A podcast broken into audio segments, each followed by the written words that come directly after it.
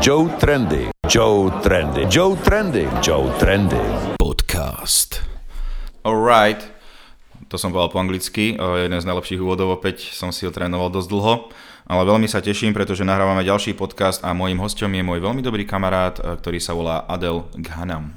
Zdravím všetkých poslucháčov. Áno, všetkých šesťdesiat tisíc.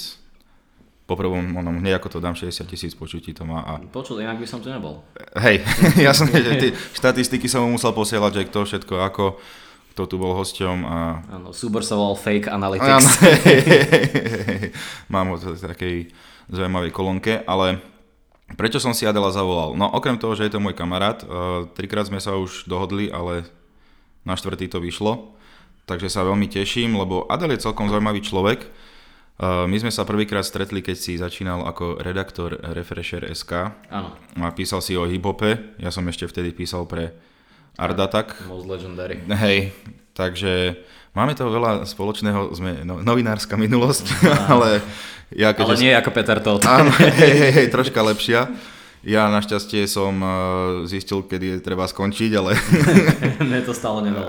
Adel sa rozhodol, že pôjde ešte ďalej a až teraz si sa dopracoval, si vlastne robíš pre té á es er. Áno. Áno a celkom zaujímavé veci som na tvojich storkách objavil, že na akých pojednávaniach a veciach sa ako novinár zúčastňuješ. Uh-huh. Bol to vždy nejaký tvoj sen, taká ambícia?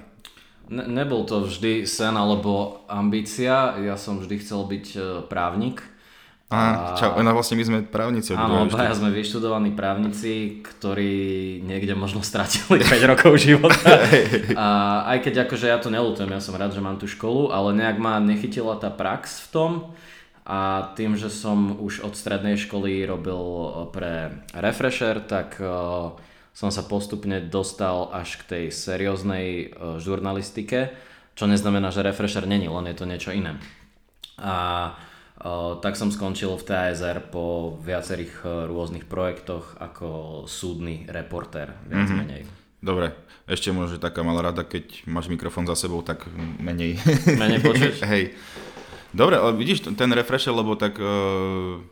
Robil si recenzie, rozhovor, akože nejak mm-hmm. sa to vždycky vyvíjalo, ty si tam fakt, že bol od začiatku, to je koľko rokov? Úplne od začiatku. Koľko rokov to je? Ja som tam bol od roku dvetisíc jedenásť a ja som jeden asi zo štyroch redaktorov Refresheru pôvodných, ktorí tam boli ešte tie prvé týždne, keď to nebol ani len web. Bola mm-hmm. to iba facebooková stránka prvých okay. pár týždňov. No jasné. A teraz už tam nefunguješ, nie? Momentálne nie. Hej, lebo ja som videl tak... Také najznámejšie asi od teba sú tie rozhovory, čo si robieval, videorozhovory uh-huh. väčšinou s repermi, myslím. Hej, áno. A teraz vlastne tiež robíš, ale teraz už myslím, že som tam videl nejaký Red Bull, alebo či pre koho to bol? Teraz som robil pár rozhovorov, pár, doslova pár, zatiaľ dva. Áno. Áno. Pre Red Bull ako externista, jeden bol s Glebom a jeden bol s Rytmusom. Uh-huh, takže vyberáš si uh, najzvučnejšie mená slovenskej hip-hopovej scény. Vyberám si a nič to nemá spoločné, že zrovna vtedy mali Gleb a Rytmus projekty s Red Bullom. What a coincidence. Niekedy to život tak napíše sám. Dobre, uh, Ja, ja si pamätám, uh, ty si mal vlastnú reláciu, nie? Alebo že vlastne potom si po Refresheri uh-huh. si išiel do Big Mac, Big Mac. Áno, áno, áno. Tam vlastne Big Boss, čo robili svoj portál, neviem, ešte myslím, že funguje. Ešte, ešte funguje. Ale a... asi nie až tak sa vyvinul, ako by sa možno, že chcelo. To neviem, to akože nechávam na posúdení poslucháča, lomitko čitateľa, ale minimálne nerobia videá. Kým som tam bol ja, tak sa ešte robili videá a tam som sa akože realizoval prostredníctvom tých videorozhovorov, reportáží a tak ďalej. Mm-hmm. Ale chalani si išli svojou cestou. To bol vlastne pre divákov, ktorí nevedia, tak to bol český projekt v podstate alternatívneho labelu hudobného, lebo už pr- oni hovorí ako rapom, label je blbosť. No jasne. Ale alt- pro- projekt uh, Big Bossu, uh, ktorý chcel byť uh, ako keby vyzretejšia forma lifestyleového webu, alebo ako by som to nazval, tak sme to aj od začiatku koncipovali, ale ja som tento projekt potom opustil, lebo ťažko sa robí český projekt z Bratislavy, okrem mm-hmm. iných. dôvodov a teraz už si chalani idú svojou cestou a ja im určite držím palce. Hej, akože tak mám ich na Facebooku a keď vidú nejaké články, tak to sledujem. Mm-hmm. Ale tam, tam, boli, tam boli fakt, že dobré, že aj keď Marek Kamarič tam napríklad napísal. Áno, áno, s Marekom sme robili. On hej. je fakt, že super a tie články majú podľa mňa väčšiu hodnotu, ako si niektorí Slováci zaslúžia. a, áno, áno. Čiže takto, no ale... Čo si, kam si, vyštudoval si právo, dostal si diplom, uh, ne, dostal si reťazku, keď si spravil, alebo akú, akú odmenu si dostal? Hovorí Delik Birmovnú reťazku od mami. hej, hej, hej, tá sa tiež inak posunula. Áno, uh, no nič, vyštudoval som a ja som vlastne popri tom pracoval, popri tom som robil najprv v tom Refresheri, potom v tom Big Macu, čiže po škole som pokračoval v tom Big Macu a tam keď sa ukončila spolupráca, tak som sa dozvedel, že tlačová agentúra zháňa nového redaktora, tak som potom skočil. Mm-hmm. Čiže vlastne všade, keď niekto, prebrali sme zdroj od té á es er, tak je možné, že od teba? Áno, je to dosť možné. Áno, lebo som si to googlil a všade iba té á es er. že... a, áno, áno, to je jedna z nevýhodov, niekto by povedal, možno výhoda agentúrnej práce je, že pre koncového čitateľa ty si vlastne anonymný redaktor, ktorý mm-hmm. vystupuje pod menom agentúry, ale akože tak agentúry fungujú na celom svete. No jasné, ale tak, možno, že by si mohol približiť to té á es er, ako to funguje, alebo mm-hmm. že... konzorcium veľké. Ako... Jasné. No tak té á es er je, ako isto viete, verejnoprávne médium, ktoré funguje ako jedna z takých dvoch uh, tlačových agentúr na Slovensku a fungujeme asi veľmi podobne ako štandardná spravodajská redakcia na Slovensku s tým rozdielom, že uh, my sa zameriavame na čo najširší diapazón tém a máme aj veľmi bohatú sieť regionálnych redaktorov, čo často iné redakcie nemajú a v tomto sa na nás veľmi často spoliehajú. Uh-huh. A tak ako pri iných redakciách, tak máme rozdelené, viac menej u nás to funguje rozdelené v rámci domácej redakcie na rezorty. A ja ako niekto, kto mal tú pridanú hodnotu, možno, že vyštudoval právo, tak mňa to inklinovalo uh, k tým silovým rezortom, uh, čiže na starosti som mal od začiatku vnútro a obranu a neskôr sa to pretransformovalo, že som sa stal súdnym reportérom, ktorý má pod palcom by mal mať ministerstvo spravodlivosti, čiže... Mm. Toto, toto sú moje témy, na ktoré sa zameriavam a štandardný, štandardne to funguje ako v každej inej redakcii, že každý deň by si mal priniesť aspoň jednu, ideálne viac tém. Tým, že ja som robil tie súdy, tak mne tie témy posledný rok spadali do lona, akože moc som vymýšľať toho nemusel. No. Tebe sa to písalo samé, dá sa povedať. Áno.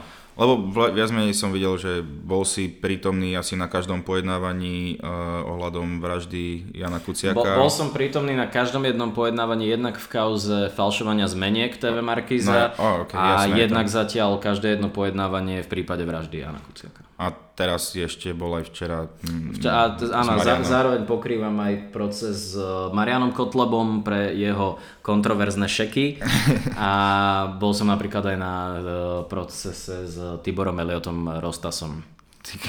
akože, akože povedal by som, že je to asi zabavenejšie ako robiť reportáž o tom, ako, neviem, o nejakom festivale hip-hopovom. Akože obidve sú zábavnejšie, ale... T- Tuto je to také, no, ako pri, pri tých zmenkách, tam už to miestami až sklzlo do zábavy pri rôznych verziách obhajoby. Hej. Si dovolím povedať, pri tom Jánovi Kuciakovi to samozrejme akože sranda není. To je no, asi aj dosť emotívne však. Je, býva, býva to miestami dosť emotívne. Ale musím povedať, neviem prečo sme sa aj zhodli s kolegami z ostatných médií, že oveľa príjemnejšie sa trávi čas na špecializovanom trestnom súde, keď tam riešime tento prípad alebo prípad zmeniek, ako keď tam riešime prípad napríklad Mariána Kotlebu alebo Tibora Rostasa. A pre, no, prečo už, tak to nechám asi na posúdení poslucháča. No jasné. Akože, neviem si predstaviť ten, ten pocit, že si tam a zrazu okej, príde Kočner, Žužová, mm. že to je... Je to, je to akože zvláštny, zvláštny pocit, o to zvláštnejšie musí byť pre mojich kolegov investigatívcov, mm-hmm. uh, obzvlášť lebo tam uh, pravidelne to vychádza tak, že sedávam vedľa Adama Valčeka, ktorý no, v podstate bol istým zmyslom obeť Mariána Kočnera, teda obeť jeho údajne, obeť jeho sledovacieho komanda. Hej. A ten, akože to by ma zaujímalo, že čo sa jemu deje v hlave, keď uh, toto všetko prebieha, ale zároveň akože vidno, že skvelý profesionál. Len hovorím, že pre mňa je to ešte ľahšie ako pre niektorých kolegov, ktorí s Mariánom Kočnerom za tie roky prichádzali do kontaktu. No, to akože, nie, nie, fakt, že neviem si to predstaviť, ešte keď sa tam číta, čak, uh, keď tam celý deň vlastne vypovedal, Tóth vypovedal nie celý deň. Uh, Či aj, an, Peter Tóth vypovedal osem, osem hodín, ak, som, ak si správne pamätám. Akože ja som vtedy iba uh, refreshoval minútu po minúte. Som myslel, že čo ti šíbe, že ty, akože wow. A, ako, hej, hej, hej, ak vtedy vychádzal Witcher, tak boli memečka s Petrom Tóthom Snitcher. Okej. Alebo ešte keď to skombinovali s reperom Tekashim, tak bolo napad... Totashi šesťdesiatdeväť. Okej, okay. Že vlastne, že čo sa týka, že taký novinársky Tekashi, hej. Áno, no jasné, ako to je, že, že smejeme sa na tom, ale že wow, že toto sa deje na Slovensku, respektíve na jednej strane dobre, že konečne sa to rieši, áno. Aj keď sa muselo stať, čo sa muselo stať. Áno, tak ono je to, zároveň je to vec, o ktorej novinári aj sa o tom rozprávalo dlhé roky, že toto sa deje. Len kým sa nestala tá tragická udalosť, tak nejak sa to nebralo ako na veľkú váhu. Tie, aj tie spravodajské taktiky, ktoré po, možno používali ľudia ako Peter Tóth a Marian Kočner, boli podľa mňa známe už v tej dobe, keď o, sa líkovali es em esky rôznych novinárov s politikmi, no, to bol Gábor Grendel a podobne. A vtedy všetci riešili iba zábavný obsah tých es em esiek, ale nikto neriešil to, ako sa nejaký podnikateľ dostane k es em eskám hocikoho. Hej, no že to bolo... Ale dám si tu ešte nejakú skrytú kameru a... ale, ale akože to normálne, že mne to príde, že od začiatku, že to bol plán, lebo všetkých si nahrávať, volávky tam na ľudí volať, že aby asi fakt, že všetkých mohol držať za guľu a potom vydierať. Mm-hmm. On, on to tak aj prezentoval v tej komunikácii cez aplikáciu Threema, ktorá už jej autenticitu potvrdil aj súd rozsudkom. No jasné. Akože veľa ľudí som počul, že prestalo používať Threemu. A, akože hej, nechcel by som byť sí í ó Threemy, ale treba to uviesť na pravú mieru, že Threema je stále neprelomená, nedá sa sledovať live, teda podľa mojich uh, vedomostí. Mm-hmm. Uh, problém je, keď uh, páchateľ nejakej trestnej činnosti nevidel v živote jedinú kriminálku a nevie, že proste telefón máš zahodiť do Dunaja a nie, nie si ho customizovať zo zlata a potom ho odovzdať s dôverou Petrovi Tóthovi. Sú tam určité pochybenia, ano, ano. Čo sa týka stratégie. No jasné, a napríklad ako to prebiehalo včera, hej, že si tam uh-huh. prišiel, keď videl si e, Ruda Vaskyho, ktorý aj napriek tomu, že má zákaz zverejňovať videá, tak nabehol tam s kamerou. Hej, áno, že... áno, nabehol tam s kamerou, čiže ne, neviem, čo s tými videami robí, možno si ich natáča do nejakého archívu, uh-huh. a, ale pok- podľa mojich informácií má zakázané čokoľvek publikovať alebo sa podieľať na publikácii niečoho. Otázka je, čo to znamená, keď on sa vyskytne na nejakom videu niekoho iného. Aha. Uh, to už je ale podľa mňa akože otázka na orgány činné v trestnom konaní, že či si dávajú pozor, ako sa ich podmienky dodržujú. Hej. A, ale ako to tam prebiehalo? No, ako prebieha to uh, asi takým spôsobom, že sa pripravíš na to, že stráviš na tom súde celý deň, lebo jedna z tých výhod špecializovaného trestného súdu, aj tá miera profesionality, ktorú ukazuje, je tá, že možno na rozdiel od určitých okresných a krajských súdov funguje to pojednávanie tak, že sa snažia maximalizovať ten čas, ktorý k dispozícii majú. Aha. A vieš tam byť od rána do večera non-stop. Ja som často aj zachytil, že sa ľudia sťažovali na to, že aj ten proces kauze zmeniek, že to trvá strašne dlho, že to začalo minulý júl a až teraz bol rozsudok. Uh-huh. A podľa mňa by si ľudia mali dať troška reality check, pretože takéto veci bežne za no, však, minulých čas trvali aj dvadsaťpäť rokov. Hej, a, že...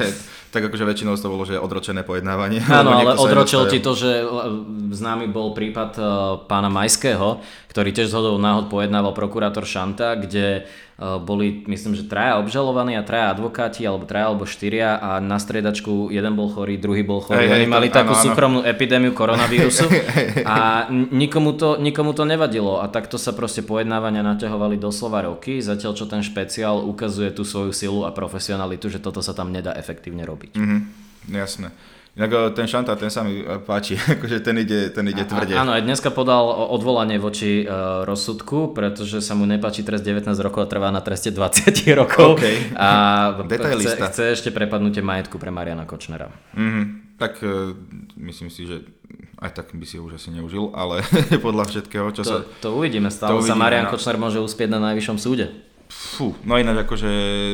tam nové prejednanie veci a tieto, no to, akože bude to ešte asi dlhšie trvať, tento proces. Ako boh vie, ja, ja my, dúfam, že to bude do konca roka, verím tomu, že do konca roka bude. Myslíš, že by takto zrýchl- zrýchlili to? Uh, akože tak zase na tom najvyššom súde sa nedokazuje znova, riešia sa áno. iba tie procesné veci a Tým spôsobom, ako pojednával Emil Klemanič, on to aj zhodnotil vo svojom rozsudku, keď sa sťažoval obhajca Kočnera Marek Para aj s Manzakom, že im nebolo povolené veľa rôznych svedkov, ďalšie znalecké dokazovanie tam žiadali a na to sa aj budú odvolávať. A na to im predseda senátu Emil Klemanič povedal, že nikdy v živote nepovolil toľko dôkazov obhajobe, okay. ako, ako v tomto prípade. Čiže nechcem nič prejudikovať, ale želám im veľa šťastia s touto stratégiou. Hej, no vlastne, lebo presne, že ten najvyšší súd, tam nejdeš na novo všetko. Áno, on ale... iba skúma tú Hej. procesnú stránku veci a vo veľmi, veľmi výnimočných prípadoch sa povolujú nové dôkazy. To som si, normálne som sa vrátil troška do svojej pra- pravnickej, ale že ako to fungovalo, som si to ešte pozrel raz. Zabudol som na niektoré veci, ale presne, že netreba tam čakať nejaké extra zázraky a že šokujúce nové informácie, lebo no. to by asi tam... Akože verím v profesionalitu Najvyššieho súdu a jeho súčasnému zloženiu. No jasné. Uh, ináč v tom, uh, v tej vražde Jána Kuciaka a Martiny mm-hmm. Kušnírovej, tam už nie, niektoré padli rozsudky, respektíve... Pre tým, Padol m- jeden. Jeden, áno, ten, čo sa priznal a ešte vlastne...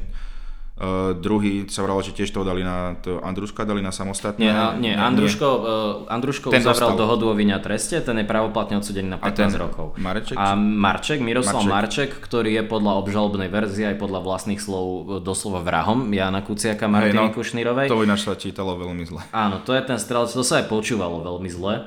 On to vralo aj k poprava, nie? Že to uh, on, myslím, že takéto slovo použil, ale hlavne on...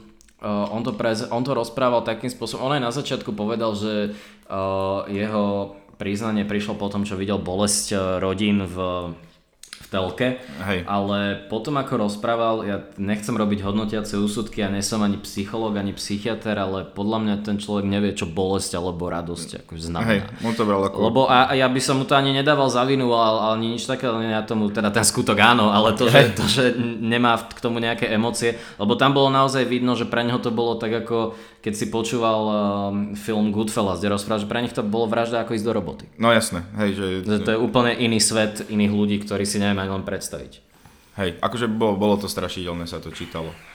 No, dobre, tak tu sme troška prešli tieto tvoje e, kauzičky, že, že troška väčšie, ktoré riešiš. E, neviem, e, videl som ťa, lebo teraz, kedy ráno som pozeral e, Matovič, e, nejakú onu mal, tlačovku? Nejakú tlačovku a tam on je spoza, tam tvoja hlava s mikrofónom a otázky si udával, čiže vlastne aj na takýchto veciach sa zúčas, zúčastňuješ. Áno, ako... ono to štandardne býva, že keď, keď sú voľby, tak bez ohľadu na to, čo či riešiš súdy alebo či riešiš aj ministerstvo pôdohospodárstva, tak všetci robia na voľbách. Ty si, bol, ty si bol v centrále Smeru, nie? Áno, počas bol som voľby. Na Sumračnej počas voľby. Uh, aký, aké to je? uh, akože musím povedať, ja som počul uh, všeličo, ale prekvapilo sa o nás Smeráci dobre postarali, dali nám aj najesť mm-hmm. a bolo to docela chutné, musím povedať. Len Hej. tam je tá nevýhoda pri tom Smere, že on je vždy uh, na volebnú noc sa ide z pravidla preto, pretože si v jednom priestore s tými politikmi a vieš tie správy robiť tak, že sa pýtaš svojich zdrojov v rámci tej strany, že čo sa deje, aké mm-hmm. majú pocity. A, ale Robert Fico to vyriešil uh, svojím spôsobom a to je takým, že on vlastne novinárov pustí iba do tej tlačovkovej miestnosti, ktorá je na prízemí a všetci členovia Smeru sa zdržiavajú potom na poschodí. A ty mm-hmm. si tým pádom odkazaný na to, že musíš ísť vždy von a odchytávať členov Smeru, keď prichádzajú do strany. A preto okay. sa môže stať to, že vieš mrznúť, aj moja kolegyňa takto včera mrzla alebo predčerom tri alebo štyri hodiny pred centrálou Smeru, lebo v tej tlačovkovej miestnosti ťa vedel ľahko obísť. Ale okay. inak to prebiehalo docela hladko, si myslím. To je celkom zaujímavé, že o, mal by som sa vyjadriť novinárom, alebo idem hore do bufetu. Vieš? A do, dokonca Robert Fico to urobil majstrovským spôsobom počas volebnej noci, lebo ja som si hovoril, keď sme keď sme čakali tam vonku aj s kolegami, tak som sa rozprával s fotografom z Aktualit, že bol by fakt majsterský ťah, keby teraz Robert Fico, kým my sme tu všetci vonku, pre, pre, preklzol cez tú tlačovkovú miestnosť, ktorá okay. je pre novinárov a yes. presne to sa stalo samozrejme. Oh. Čiže stále musím podotknúť, že Robert Fico still got it. Liši jak jeden. A jak inak vidíš, že ten Smer... Uh... Tam asi teraz je líder, respektíve obľúbený človek jasný, tam Pellegrini mal skoro pol milióna hlasov uh-huh. a Fico o dvesto tisíc menej, čiže myslíš, uh-huh. že napríklad zaútočí na post predsedu strany? Fú, to, to ne- neviem, či... Uh, podľa mňa Peter Pellegrini, no do, dovolím si, ja, ja by som si skôr myslel, že pokiaľ nenájde ľudí, ktorí budú v rámci Smeru stáť za ním, tak podľa mňa sa k tomu neodhodlá. A, mm-hmm. Lebo však ostatne ono musia za teba hlasovať členovia no, tej strany. A jedna vec je, koľko si dostal krúžkov a druhá vec je, že ako za tebou stoja ľudia v rámci samotnej tej strany. Čiže myslím si, že to je na tých členoch, že či si povedia, že lepšie tú loď vie kormidlovať dosluhujúci premiér alebo uh, predseda Fico. Mm-hmm. Ale tak ako oni hovoria, je to ich vnútrostranická záležitosť. A, ale bolo by to určite, bolo by to určite zaujímavé, keby Smer po toľkých dlhých rokoch zmenil vedenie. Ale akože čo som ja počul, sa tak v kuloári šepka, tak uh, v podstate človek Petra Pellegriniho z toho vedenia Smeru je najmä Denisa Sakova, ale mm-hmm. zatiaľ čo Robert Fico má stále pri sebe svojich verných ľudí, ktorí tak sú... tam tá láska k nemu je asi veľmi veľká od tých ľudí, nie? Že tam podporujú ho veľmi, čiže tam asi...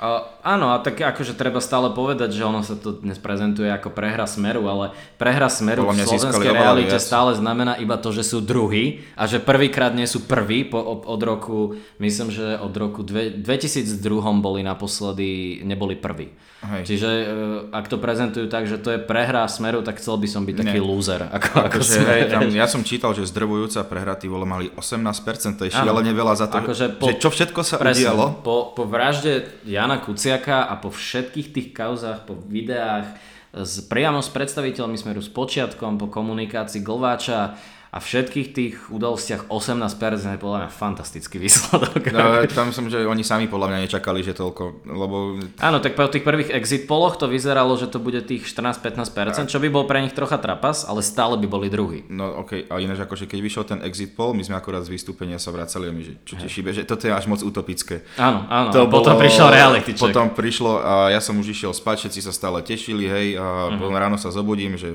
že sčítaných deväťdesiatdeväť celá sedem percent a pé es spolu, že šesť celá deväťdesiatsedem percent, že oh shit, že toto, sa, toto vás asi zamrzí. A ako, hej, no ako nepamätám si, kedy bol exit poll naposledy tak mimo. No lebo predtým však boli voľby, oni skoro presne trafili všetko, áno, nie? Áno, takmer vždycky.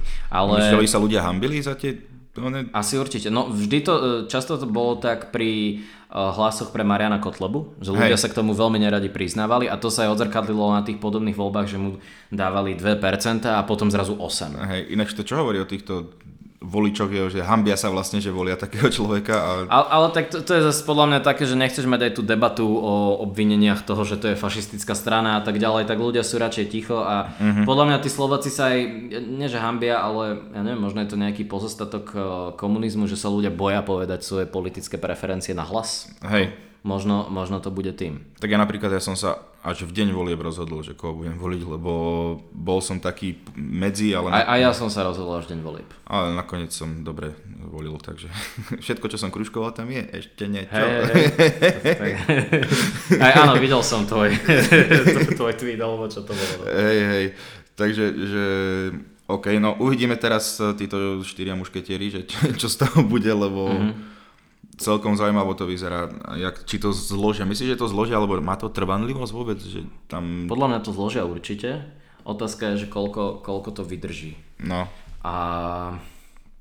No uvidíme. Tam je to, čo sa spomína pri Igorovi Matovičovi, že ten jeho poslanecký klub tým, že je to zložené v podstate zo štyroch strán, tak je veľmi otázne, či ho on vie kontrolovať a zároveň mm. je veľmi otázne, ako Igor Matovič vysvetlí ako líder protikorupčného hnutia niektoré nominácie, ktoré môžu byť uh, aj v rámci strany Borisa Kolára napríklad. No tam Borgula, nie? A títo. Uh, ktorí boli súčasťou viacerých kauz a často aj spojenými so s, Smerom, uh, ktorý, proti ktorému Igor Matovič tak tvrdo bojuje desať rokov.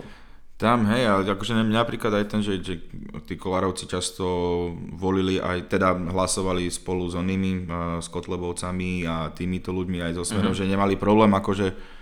Na, na druhej strane Igor Matovič argumentuje tým, že vždy, keď sa na niečom dohodol s Borisom ano, Kolárom v rámci s... opozície, tak to dodržal. Hej. A to bolo aj dneska, som to videl, teda počúval v inom podcaste, že možno uh, väčší problém naozaj bude ten poslanecký klub Igora Matoviča, pretože niekto, kto je ideologicky vyhranený, ako sú tam niektorí Myslíš, kresťanskí pani... aktivisti. Pani Annu? Bez toho, aby som niekoho konkrétne menoval. Tak v podstate tí sú podľa nejakej istej logiky menej predvídateľní ako Boris Kolár, ktorý vo svojej prapodstate je obchodník. Mm-hmm. Hej. A to by aj sedelo to, čo hovorí Igor Matovič, že vždy, keď som sa na niečom s Borisom dohodol, tak to platilo. Čiže podľa mňa on sa spolieha na toto. Motherfucking hustler. že, že, že, tam, tam akože... Hej, no akože som veľmi zvedavý na to.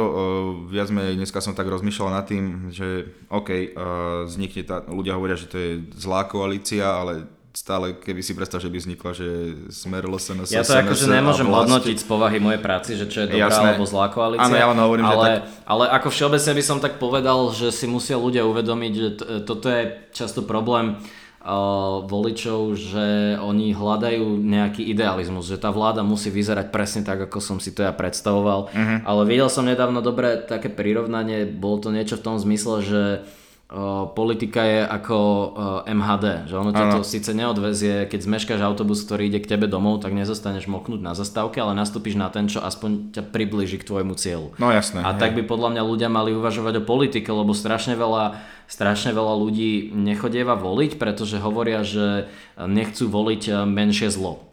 No, a mne, mne, aj, aj keby to bola pravda, tak mne tá logika príde zvrátená, lebo to je ako keby sa ťa, ja neviem, ako keby sa ťa niekto spýta, že či ti dá, či ti dá facku alebo pesťou uh, alebo kladivom do hlavy a ty povieš, že však to je jedno, hej, že hej, ja si nebudem vyberať menšie zlo.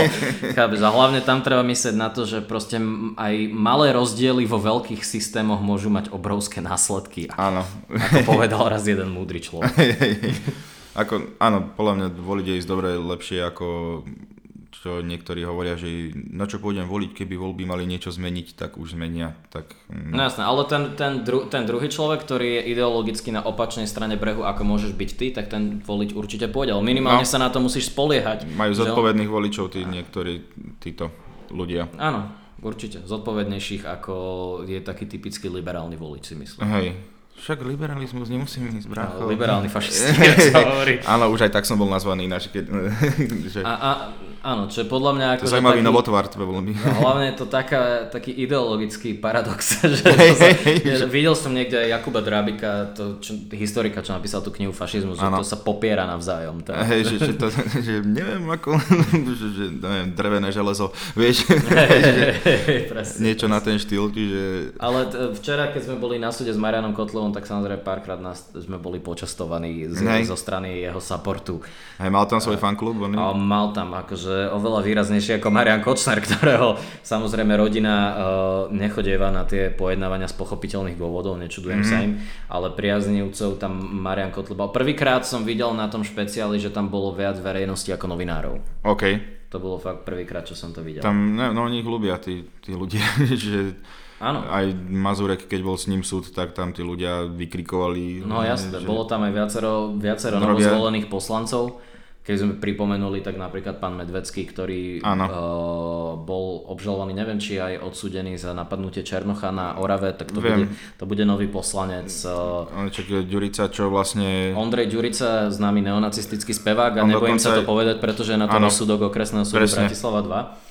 A takisto tam bude opätovne sa vráti do parlamentu pán Krupa a vráti sa tam aj samozrejme... Aj Krupa sa tam dostal? M- myslím, že, že myslím, že veľmi tesne sa tam dostal. Aha. Dovolím si povedať, o, o vlások. Sa... A dostal sa tam aj samozrejme Milan Mazurek zo stopäťdesiateho miesta sa prepúškoval. Áno, krásnych šesťdesiatpäť tisíc či koľko hlasov. Akože, neviem, akože, čo tí ľudia niekedy chcú. Neviem, uh, už je viac ako dôkazov, že není to úplne v pohode, ale... Tak oni používajú ešte ten argument, že najvyšší súd rozhodol. Mm-hmm. Není to fašistická strana, ale na druhej strane momentálne je predseda tej strany obžalovaný a Hej. zvažuje sa, že ho budú súdiť podľa tej prísnejšej kvalifikácie, že založil hnutie, ktoré smeruje k potlačeniu práv. Keď si vezme, že u nich je viac menej to strašne veľa vecí sa tam vždycky vynára, že čo nejak hovoria aj tie výroky poslancov, statusy na Facebooku, ich správanie, že neviem, či niekedy bolo viac takých nie že dôkazov, ale proste potvrdení, že aha, asi vy nie ste úplne OK. A zároveň je to aj zvláštne, pretože keď sa chce dnes Marián Kotleba profilovať ako štandardný politik, alebo ako by sme to nazvali, tak je tam potom tá otázka, že prečo si dáva na kandidátku ľudí, ako je Rastislav Rogel. No. Ktorý, ja, ako, ja nemusím nikomu vysvetľovať, kto to je, ale... Keď niekto ho nepozná, stačí si vygoogliť jeho fotku, ako má tričko s Adolfom Hitlerom. Hej, ale to asi nebolo také, že nemáte nejaké tričko, a... som si zašpinil to moje. A bolo že... tam aj spomínané včera na súde, to prokurátor tiež použil ako jeden z, alebo myslím, že jeden zo svedkov, ktorý bol predvolaný o Rastislavovi Rogelovi, a z davu podporovateľov Mariána Kotlebu sa ozvalo tiché a čo? A čo? OK. A čo má byť? Dobre, čiže super, no. Dobre, politiku sme asi viac menej celkom aj prebrali, zaujímavé veci. A možno, že teraz troška sviežejšia stránka, a okrem toho, že si pochválil, že vyzerám dobre a že muskulatúra. Že čo máš pod tými nohavicami. Áno. Tak neviem, ty si mal tak istý čas, si mal celkom zaujímavú pozíciu na hiphopovej scéne, bol si mm. hype man uh, Pilsiho, taký ten, uh, no že pre mňa skutočný hype man, lebo to čo robí Osťo, neviem, on to pomenoval hype man, ale on vlastne kričí na ľudí a teda robí tam nejakú, on je taký moderátor toho večera, by som povedal, áno. Že tak uvádza... No tak to, čo tam robí Osťo, je viac ako to, čo som ja robil pri Pilsi. Áno, že... je to niečo úplne iné. Áno, že, lebo tak ja som a hypemana mal vždycky to, čo robíš ty, že keď reper, čo si robil, alebo čo majú, aj sa hypujú na zájom chalani, že ide reper uh-huh. a ten hypeman mu vlastne doplňa do, do, ho, ho adlibia a tieto veci, áno. áno. Že Osťo mi príde, on je že skôr taký moderátor. On je moderátor toho večera, zároveň on ponúka tým promotérom tú službu, že on ti urobí aj ten stage, stage management. Ty, hej. Čiže Osťo Genius v tom, že on si vymyslel vlastnú robotu, ktorá neexistovala. Masterpiece, to je, to je super, ale vidíš, darí sa mu, takže čak minule som ho videl, že na plagáte bol väčším menom ako nejaký interpret, to je top. No jasné, t- lebo ono v Amerike väčšinou to hypovanie, čo robí Osťo, zabezpečujú aj keď uh, dí džej. Aha. A, ale u nás dí džej sú z nejakého dôvodu sa to bere ako... Púšťač. Uh, n- nielen to, ale aj keď je dobrý dí džej, tak on nevie na mikrofón zahlasiť track, alebo tak u nás sa to bere ako niečo trápne, uh-huh. čo, čomu nerozumiem. A zároveň dí džej u nás v veľkej časti aj producenti sú autisti, zdravím Special Beatsa, ktorí k hovorenému slovu majú, majú veľmi ďaleko. Čiže... To si neviem predstaviť, že Special Beats by niečo zakričal. No, ale keď som bol akože napríklad na koncerte amerického rapera, tak sa mi často stalo, že tam bol dí džej, ktorý nemal problém hypovať, že si zobral mikrofón a hypoval tie tracky no, do toho, ako to púšťal. Uh-huh. Čo u nás túto úlohu plní Osťo plus tým, že ti odmoderuje ten večer. No, to je pekne, dostanú balíček. Áno. Hej, čiže ty si ako hypeman s Lukom najazd, koľko ste, koľko, dva tri roky si bol s ním? Neviem presne koľko to bolo, ale mohlo to byť, určite to bolo podľa mňa dvesto koncertov si myslím. A ja som bol úplne od začiatku do nejakého leta dvetisícosemnásť asi, mm-hmm. tak nejak. To je ináč akože, tak si tak zoberieš, že nemáš ani tridsať rokov, ale akože, že celkom veľa jobov si mal, to je jak ja, že, hey, hey, že, že si toho zažil. Bolo, bolo to zaujímavé, proste, pri, no, akože aj keď si bol vtedy redaktor, chodil si na akcie hey. A takto, ale predsa len teraz si ako interpret tam prišiel, bolo to zaujímavé, však mali ste aj veľa ľudí, čiže na festivaloch alebo takto. No interpret je že... veľmi silné slovo. No veď. A, ale bol, bolo to... Mal si rider. Áno, mal som, mal som rider, rider sa ráta samozrejme. Hej. Uh, bolo to zaujímavé aj z toho pohľadu, že som bol s Lukášom že úplne od začiatku, že od toho prvého, mm. uh, od toho prvého tracku vydaného a bolo tam sledovať, uh, aj akože jeho púť bola zaujímavá už len tým, že začal tak neskoro. Mm-hmm. Takže začať aj rap a rapovať ako dvadsaťosemročný je veľmi aj, bizarné. Ja, ja že si myslel, že o pol štvrtej. a, a ešte viac bizarnejšie je, že keď začneš rapovať v takom veku a ten úspech príde tak rýchlo, ako prišiel k nemu. Mm-hmm. On vtedy zaplnil fakt e, dieru na trhu šialeným spôsobom. E, pos, podsúval taký nový rap, ktorý zároveň nebol pre niektorých ľudí tak kontroverzný, ako boli napríklad chalani z há há Crew. Mm-hmm. Si dovolím povedať, že tam v tej prvej vlne... Hej, tam nejaká medzi to možno, že niečo trafil. Áno, áno, proste trafil ten klinec po hlavičke, že s nami nemali problém na koncertoch, ani keď si bol proste v nejakom, nejakej malej dedine a bavili sa na to tí istí ľudia, ktorí o, týždeň dozadu tam mali SEPARa napríklad. Uh-huh. To pri há há Crew zo začiatku bol podľa mňa problém. Hej. Áno, na há há Crew boli chudáci. I, ich, ich často tak, uh, ich ča, mne prišlo, že v malých mestách ich často odmietali. Dnes už to neplatí, dnes už há há či majú akože plné koncerty, o tom mm-hmm. sa nemusíme ani baviť. Jasné. Ale tam zo začiatku som si všimol, že Pilsi uh, zožere úspech aj v Bratislave a aj na dedine. A to je podľa mňa taký ten uh, kľúč k tomu, aby si si mohol povedať, že si fakt veľké meno na scéne, hej. keď uh, vieš zahrať brutálny koncert aj v Snine a aj v ateliéri Babylon kúsok odtiaľto. Taká sociálna demokracia. Stred, stred. Jasné. Hej, hej, no čak to Luko teraz už jazdí so Špecím svoje koncerty, teraz má mm-hmm. túr. Čiže áno, poďme sa podrieť. Určite sa pôjdem pozrieť. Dám, dá, dáme nejaký, chcem dať aj nejaký výjazd, že fakt nejaké hlboké východné Slovensko. Lebo... Ja som bol párkrát s ním na koncertoch takto a bolo to veľmi zaujímavé. Ako mne, mne to chýba, tam to bolo vždy zábavné, aj spoznať troška našu krajinu, aj keď vždy za tmy. Áno, ale niekedy lepšie. Áno, ale... dať si niekde hnusnú pizzu, lebo to bola vždy najviac safe bet. Áno, áno, že aspoň pizzu by mohli mať, ok, nie. It's gone, ok, ideme na pumpu. No jasne, ale bola, bola to určite sranda vtedy aj. Zároveň som videl popri tom milión iných koncertov v rámci festivalov všetkých týchto oných, čiže boli to akože zábavné časy určite. No, takže na hip-hop camp si pamätáte, boli legendárne, to bolo... Tie, tie boli, no to ma akože mrzí, že čo sa s tým festivalom stalo za tie posledné roky. Teraz neviem, no ešte som, ešte som nevidel nejaké mená. Alebo respektíve... Ani ja som nevidel, ale mne to príde, že tam už... Ale to je asi realita pri všetkých tých hip-hopových festivaloch v Československu, že proste nové nejaké veľké meno, to sa už nedá dotiahnuť. Respektíve nedá sa to zaplatiť a ľudia to ano. Ani necenia, podľa mňa. Toto, napríklad, že hip-hop žije, podľa mňa im je úplne zbytočné riešiť zahraničného headlinera. Ja si to myslím. Lebo tam tí Slováci, akože ja, nechcem lebo... nejako nejak urážať, ale no, oni majú v piči americké meno, že oni tam, že Kontrafakt, D M S. Oni hlavne potrebujú také americké meno, čo je úplne absurdum, že kedy príde Eminem. A hey, hey, hey, to tam vidím každý rok. Ale že keď príde Eminem a ak príde, tak bude aj na tých iných zastávkach. Áno, jasné, jasné, na domaši. Čo, hej, Eminem na domaši, prečo nie, že čo on robí? Počujete, chalani, mám ponuku, uh, celé leto budem na Slovensku. Ako, to sú fakt, že pre mňa to koncerty. Sú také klejmy mimo reality a keď tam už príde, myslím, že pred dvoma rokmi to bolo, keď prišiel Rick Ross, Rick Ross, čo je fakt, že velikánske obrovské meno americké a ľuďom to bolo úplne ukradnuté, keď som to sa bolo na to smutné, hej, hej. Že my sme tam fakt boli vtedy v backstage a mal, myslím, že koncert po D M S alebo niekom, hej. A videl som, ako ten Dav reagoval na D M S, ktorý je samozrejme fantastický koncert, a potom prišiel Separ s Adamom do backstage a pozerali sme sa na toho Rick Rossa a bolo to fakt tak, že my, čo sme boli v backstage, tak my sme si to išli desaťkrát toľko ako celý ten desaťtisícový dav.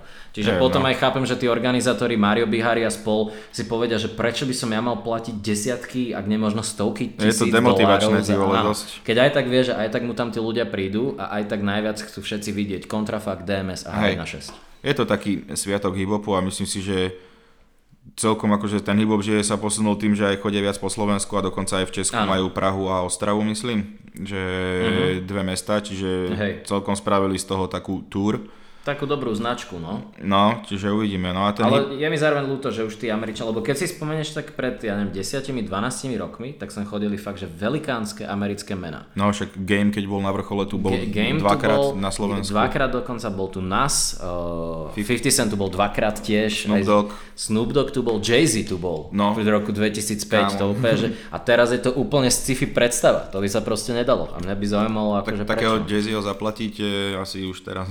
No tak ale Jay-Z je mega hviezda od deväťdesiatpäť. Hej, to je pravda, to, že... No neviem, to bolo v Inchebe dokonca, nie? Jay-Z? Áno, ne, mne, to vtedy, mne to príde, že vtedy asi za tým stali fakt, že veľké firmy, že boli áno. Orange a podobné hej, hej. značky, ktoré do toho dali love a dneska už asi sa im nejak nechce. No, ne? Že ten hip-hop, že... Dajme radšej paušal nejaký lepší. Treba zaplatiť Beckim a všetky. Čiže, no je to škoda, že no, tieto veľké mená už koncerty tu nechodia, ale tak napríklad Whitney Houston bude mať on svoj hologram.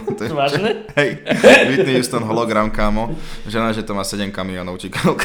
To podľa mňa inak vôbec není v pohode. My sme mali, čo mám tú reláciu na lož na Mol té vé, tak tam, uh-huh. že Whitney Houston, že ten hologram príde aj do Bratislavy, že predchádzajúce dva koncerty musel hologram zrušiť pre problémy s drogami. Prišiel na odvykačku, hej? Čiže zaujímavé, no pretože hologram party bude za chvíľku, že už jasne. Úplne, že najväčšia realita. Ale zaujímavé mená budú tento rok, myslím, na Pohode aj na Grape, čo sa týka rapu. Ty už majú normálne, že vzácnejšie mená Stormzy. Stormzy bude na Pohode. A myslím, že Yung Lean bude na Grape. Hej, ale tak myslím, že to, ten už bol na Grape, mne sa zdá, alebo kde som, ja som ho už videl dvakrát. Yung Lean bol v Prahe, to viem, že určite ano, bol. A bol ostatné som... Stormzy bol predvčerom v Prahe. Hej, ja som bol na Splashy, som bol a tam bol Yung Lean uh-huh. a to bola nuda, to bolo také, hey. Že som tomu nech chápal, ale tak budeš si na Spleši, kde je tak ten, ten, ten Vaporwave, také neviem, ako to je na koncertoch, že to je taká smutná hey, hey, no, taká zlínovaná hudba. Chalani, chcem ísť spať, alebo vieš, no prečo vlastne som tu na, tejto, na tomto svete? Jasné, že taká no-name hey, emócia. Áno, áno, áno, že no-name napríklad kapela, ktorá je úspešná. Iba v Česku, už posledný. A v Polsku. V Polsku, ježiš. V Polsku, že oni majú polský album, áno, áno, čím, že, to je, čím to je. Že, že se řeka domože vleva. Dobre, ale ešte pri tom hip-hope by som ostal, lebo uh-huh. stala sa teraz nedávno taká zaujímavá udalosť. Dobrí chlapci, Moja reč, Handlová uh-huh. je späť, dali, dali comeback. Jak to vidíš? Počul si ten track nový, čo bol? A... Počul som to, páči sa mi to. Je to taká Moja reč, by som to nazval, áno, že áno. štandardná. A myslím, že... príde tak ten album, že môžu ešte oni tak Fú. zamiešať tými kartami, lebo predsa len je to aj pre tých možno že starších poslucháčov už, uh-huh. čo na tom vyrastali, akože ich demo podľa mňa neprekoná nikto nikdy na hey, Slovensku. No, no to, že to bolo skoro dvadsať rokov. Áno, čiže uvidíme, že jak sa im bude dariť, ale som na to, že celkom sám zvedavý. Lebo predsa len, že teraz na ten hip-hop na Slovensku tam ovláda suverene D M S a... Uh-huh. Asi ale aj, ale aj... zase je to rôznorodé, lebo... Uh... I, akože ovláda D M S. No, tak, no myslím tak, že uh, majú najväčší možno, že support. A, uh, myslel som, že D M S je tam Kontrafakt, hej, uh-huh. uh, Gleb. Áno, no ale to zároveň si menoval tri veľmi odlišné skupiny, podľa mňa. Teda no, formácie, vieš, akože no, áno. sú priepasné rozdiely medzi hudbou Gleba a D M S a Kontrafaktom. Dobre, no ale majú proste... Myslím, že je proste päť mien, alebo neviem, áno. koľko, ktoré sa točia dookola, hej. To je, teraz nehovorím, že aké rozdiely sú v ich hudbe. Hej. Ale že či ešte je tam priestor možno, že pre niekoho sa vrátiť a opäť mať to, to, to publikum. Tak podľa mňa to sa dá dokázať iba hitmi a ničím no. a, a akože namakanými koncertami. Čiže je to asi na chalanoch, aby to dokázali, len ja sa modlím, aby to zase nezlyhalo na uh, nejakom manažmente alebo no, no. Uh, disciplíne toho, aby, aby to robili. Hej. Lebo akože to, čo je z kuloárov, nemusíme sa na nič hrať, tak najväčší problém Moje reči bola vždycky tá ich disciplína a manažment a dochvíľnosť a všetky tieto veci, ktoré podľa mňa určite prispeli k zániku tej kapely. Mm-hmm. Áno. Čiže tá, tá hudba bola vždy podľa mňa super, len aby spolu chalani vydržali. To akože je pravda, že udržať kapelu v jednom celku tak veľa rokov je... Uh, on, keby si povedal, že máme, ja neviem, skupiny ako Kontrafakt, D M S a neviem, uh, kapiel, ktoré držia pokope, keby si to povedal nejakým rockerom alebo metalistom, ktorí na teba kúkali jak na zjavenie. Vieš, lebo to ako napríklad v rockovej hudbe, a tak to je zázrak, že sa tie kapely nerozpadávajú. Áno, takže...